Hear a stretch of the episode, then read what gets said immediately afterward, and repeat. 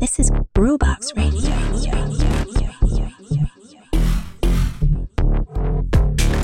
Ciao, io sono Did e questa è Groovebox Radio.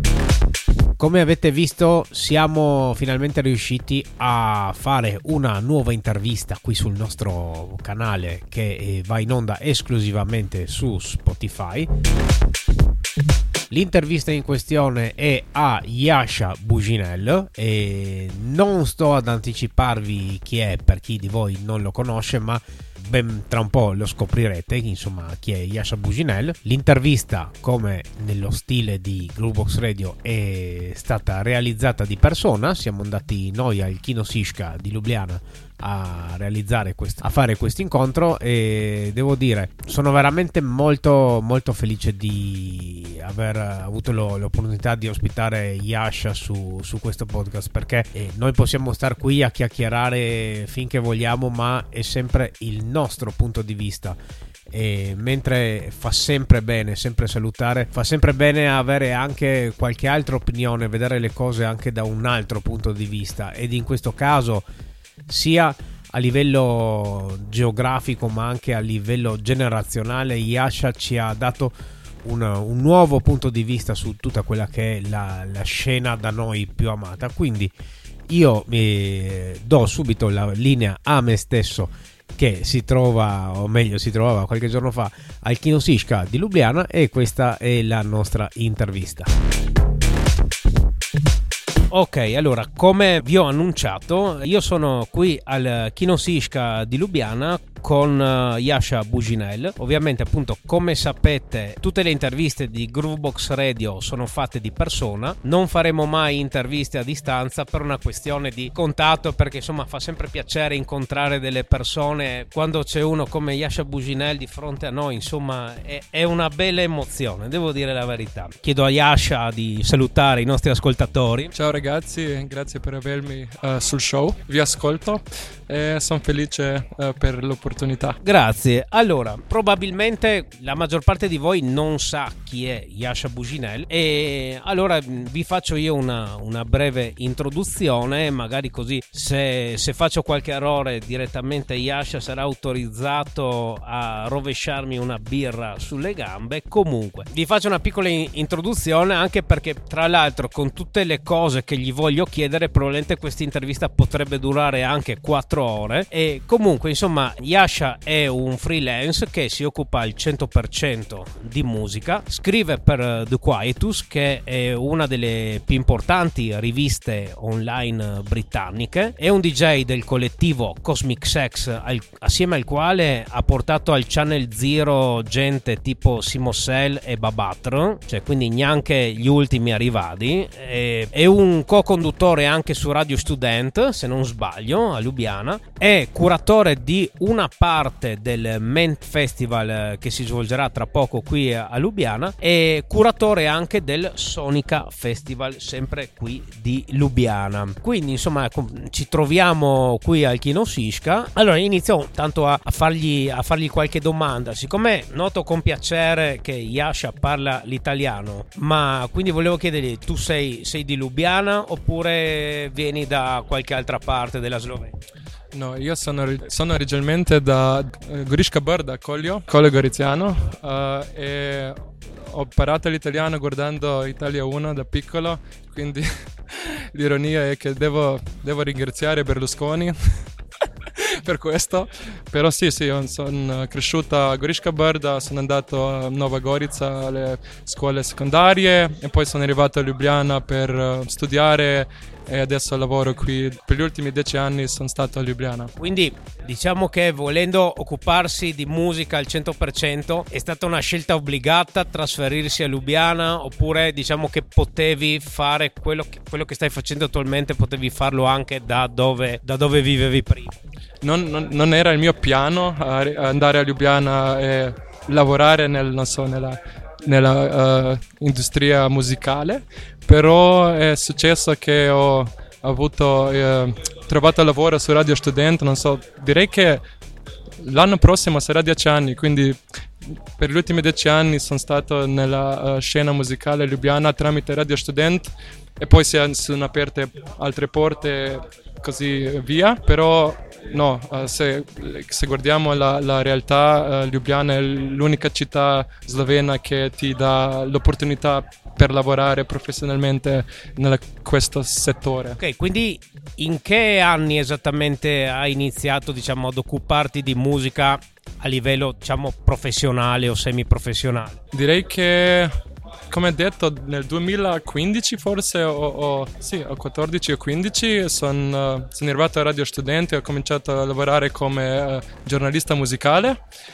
Però, come non so, il status, perché in Slovenia abbiamo lo status culturale, quindi io ho avuto il status nel 2020, quindi se guardiamo su questo punto lavoro da 4 anni nella industria musicale, però ho esperienze da 2010 in più, perché sono stato un member di varie band, quindi sono cresciuto in una scena alternativa nel Collio, perché abbiamo, non so se vi ricordate, Grad Vipolže, Castello Vipolže. Ho visitato il mio primo rave, l'ultima parte Grad Vipolže era un rave che era una coproduzione tra sloveni e italiani, e c'era, non so, 1200 persone in un paesino, sì, c'era, non so, 1200 persone, e direi che quello era nel 2012, era uno dei momenti che mi hanno, non so, stupito, forse anche per questo mi sono appassionato per musica, però questo era una drum and bass, quindi ho cominciato con il drum and bass. Quindi io sono particolarmente felice di essere qui con te, perché forse, anzi, questo è uno dei motivi che mi hanno portato qui. Volevo finalmente parlare con qualcuno, diciamo, che si occupa di musica elettronica in Slovenia, ma che non mi parla in termini nostalgici di quella che era chiamata un po' la Slovenian Summer of Love, chiamiamola, tutta quella scena rave techno che ha avuto il suo, diciamo, massimo tra il 99 e il 2005. Una scena che io, come molti altri anche dei nostri ascoltatori, abbiamo vissuto in prima persona, ma che a conti fatti è una cosa vecchia di 25 anni fa. Parte di voi questa scena techno slovena, oppure è una cosa che veramente è relegata un po' ai ricordi, è una cosa vecchia? Ottima domanda, perché direi che ci sono scene varie in Slovenia, nel senso che c'è una scena techno che è una, come si dice, praticamente la scena techno underground, nel senso che non cose che si fanno a Ljubljana, però forse cose che si fanno nei paesini più piccoli hanno una connection estetica con i tempi, non so, degli anni 2000. Però dall'altra parte c'hai tutti questi nuovi collettivi techno a Ljubljana, cose più questo sound da Berlino, forse cose più nella scena industrial, hard dance, che non credo che hanno qualche connection con la scena abbassata a Gavioli o forse con Umek, quindi c'è questa continuity, però non è così non è così sentita, così importante come... Non abbiamo il Umek della nuova generazione, che è anche interessante, perché non c'hai uno che ha, non so, porta la fiamma. Infatti ne parlavamo prima, no? Anche prima di fare l'intervista abbiamo fatto una chiacchierata, perché effettivamente non è che dici c'è un personaggio che catalizza l'attenzione, che dici ok, guarda, chiamiamo quello, facciamo mega evento. Appunto c'è Umek, che è appunto una cosa oramai, non dico da vecchi, ma quasi da nostalgici, e al giorno d'oggi la scena, quindi vedo, è molto frammentata. Invece geograficamente come si distribuisce un po' in Slovenia? È tutto accentrato su Ljubljana? Se guardiamo la scena nel clubbing, direi che il 90-95% succede a Ljubljana, sì. Forse hai un club nel litorale sloveno, però non c'è quel clubbing come si fa a Berlino, come si fa a Londra, c'è solo a Ljubljana. Però se guardi la scena dei festival, c'hai Tolmin, c'hai anche un paio di festival più piccoli, non so, Drops Festival vicino a Kran, che è un po' più side trance, però anche techno, e poi c'hai forse anche un paio di techno commerciale più IDM. Direi che il 90% succede a Ljubljana, sì, è anche troppo centralizzato se guardi com'era la scena, non so, 15 anni fa, direi. Sì, infatti appunto anche quando ricordando invece quello che era la scena dei primi 2000, succedevano delle cose, invece in ogni paese aveva uno, anche due club. Io ricordo Maribor aveva 4-5 posti dove poter andare. Allora, diciamo che dopo questa prima infarinatura, io chiedo a Jaša di introdurci a un brano che ha scelto lui per spezzare tra la prima e la seconda parte di questa intervista. Ecco, cosa ci vuoi proporre? Vi propongo gli Overmono con il brano Good Lies, perché mi è piaciuto molto l'album dell'anno scorso e direi che mi piacciono gli Overmono perché sono, non so, come un ponte tra il mainstream britannico e l'underground britannico. L'anno scorso hanno avuto questo breakthrough e adesso sono, simili ai Chemical Brothers negli anni 2000, però c'hanno questo, spirito dell'underground britannico. Quindi mi è piaciuto molto il brano e l'album, quindi ascoltiamo Good Night. Bene, ce lo ascoltiamo subito.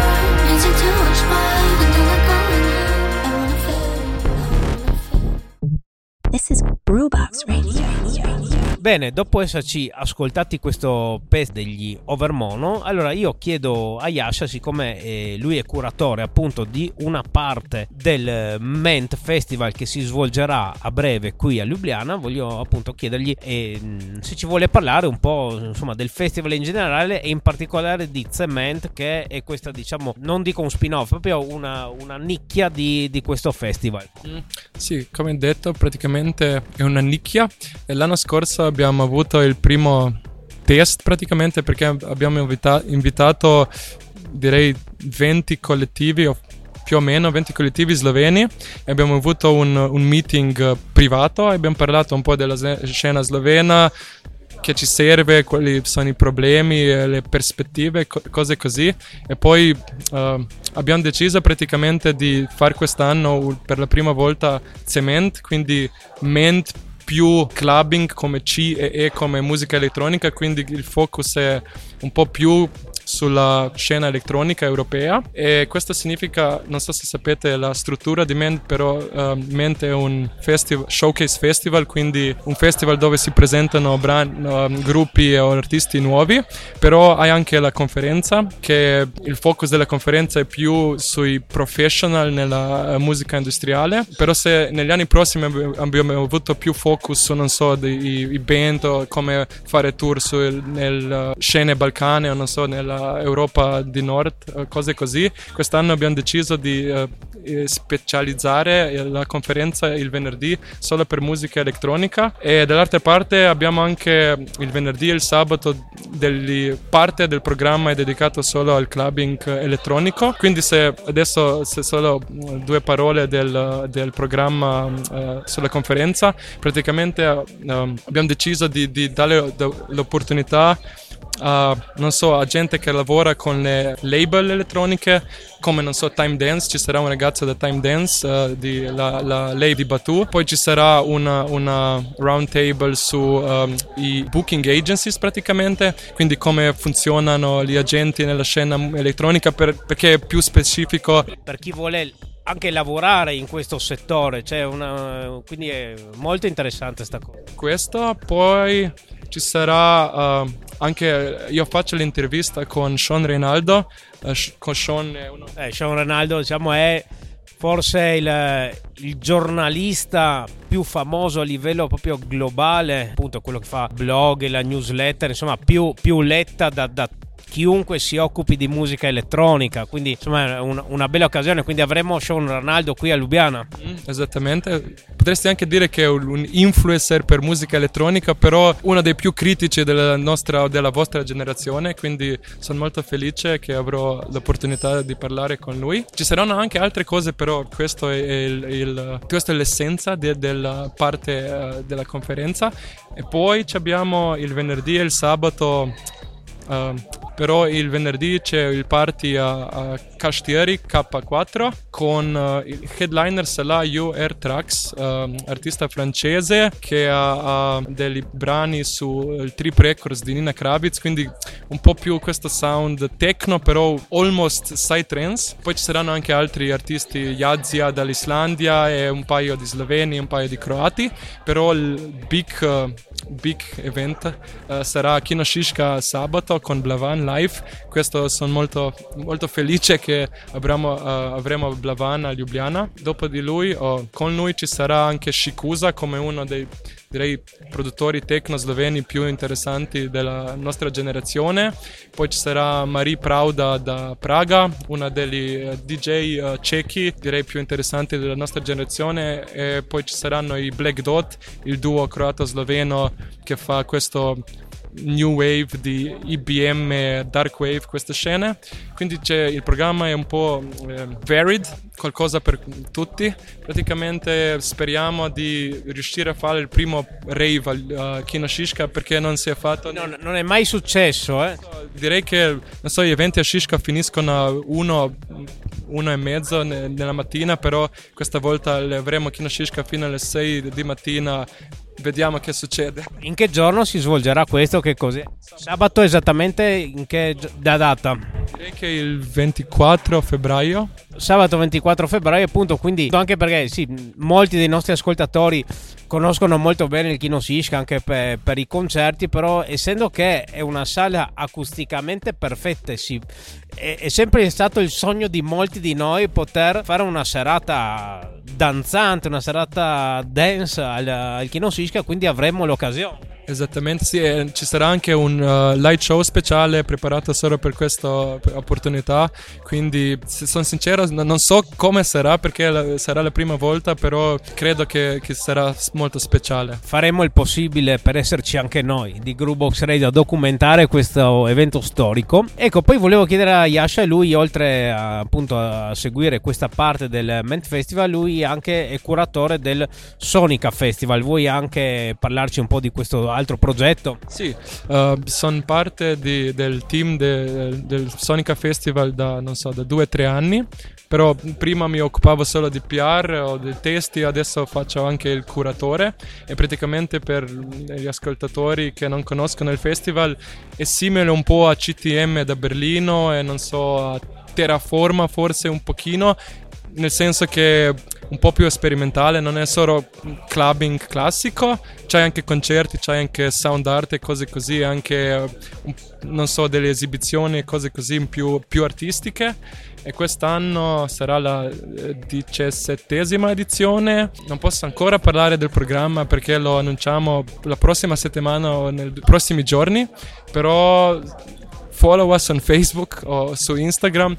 Sì, seguite Sonica Festival su tutti i loro social per rimanere aggiornati anche sulla line-up che sarà, diciamo, a venire. Che il headliner sarà uno che lo conoscete tutti, con un progetto nuovo però. Ecco, allora, siccome chiede la mia generazione, appunto, come ho detto prima, siamo un po' rimasti ancora a quella scena techno slovena, quindi siamo fermi a Umek praticamente ancora. E secondo te invece quali sono degli artisti emergenti dalla Slovenia che meritano un ascolto e meritano di essere, diciamo, conosciuti anche da chi è un po' al di fuori della scena locale? Ok, direi che se guardate sul YouTube channel per Boutique Festival, non so, sarà Boutique Festival 2023 e cose così, 22, avete un paio di DJ set da Loti, da Dvidevat, da Masha e poi da Akai.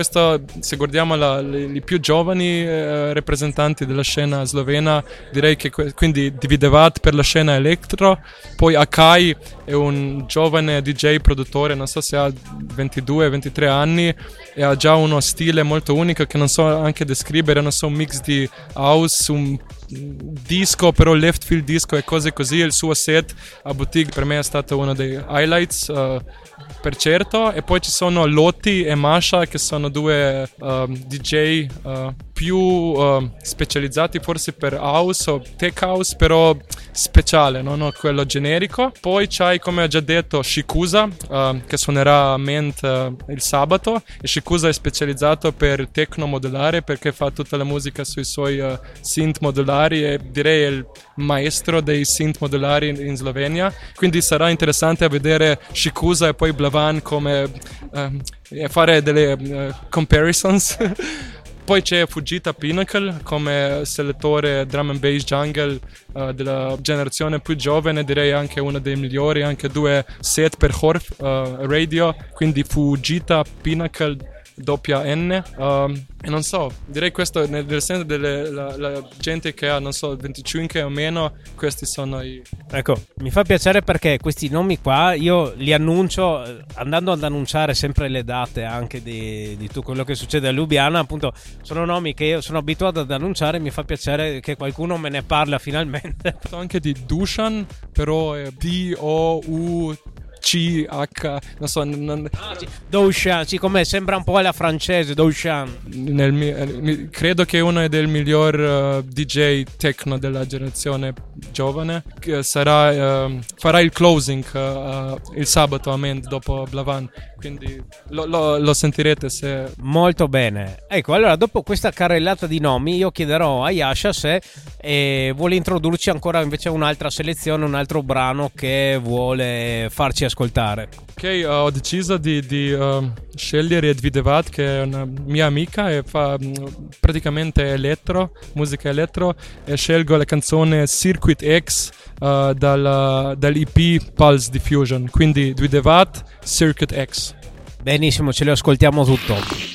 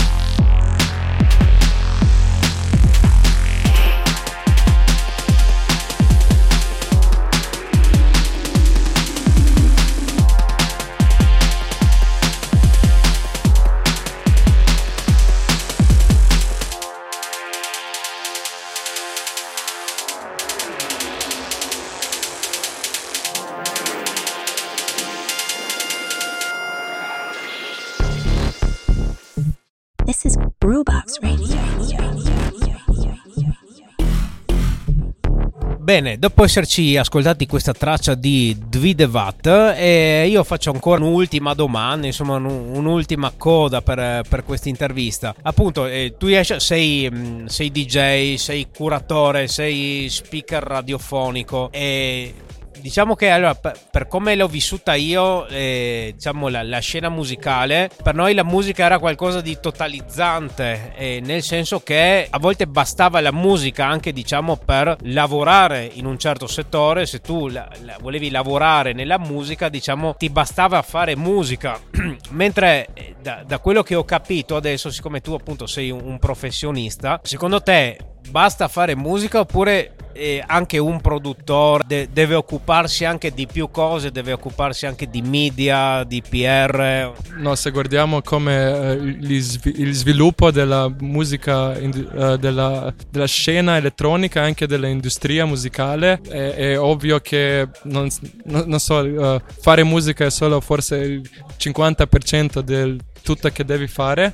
Il problema che hai oggi è che si vede che gente che ha più denaro si può permettere di avere del PR, degli booking agent e cose così, e si vedono le differenze tra gente che, non so, viene da una famiglia più buona o da una famiglia che non ha denaro, e si vedono queste differenze, nel senso che avere solo musica di qualità non basta più. Non so, direi che il 30% è Instagram o TikTok.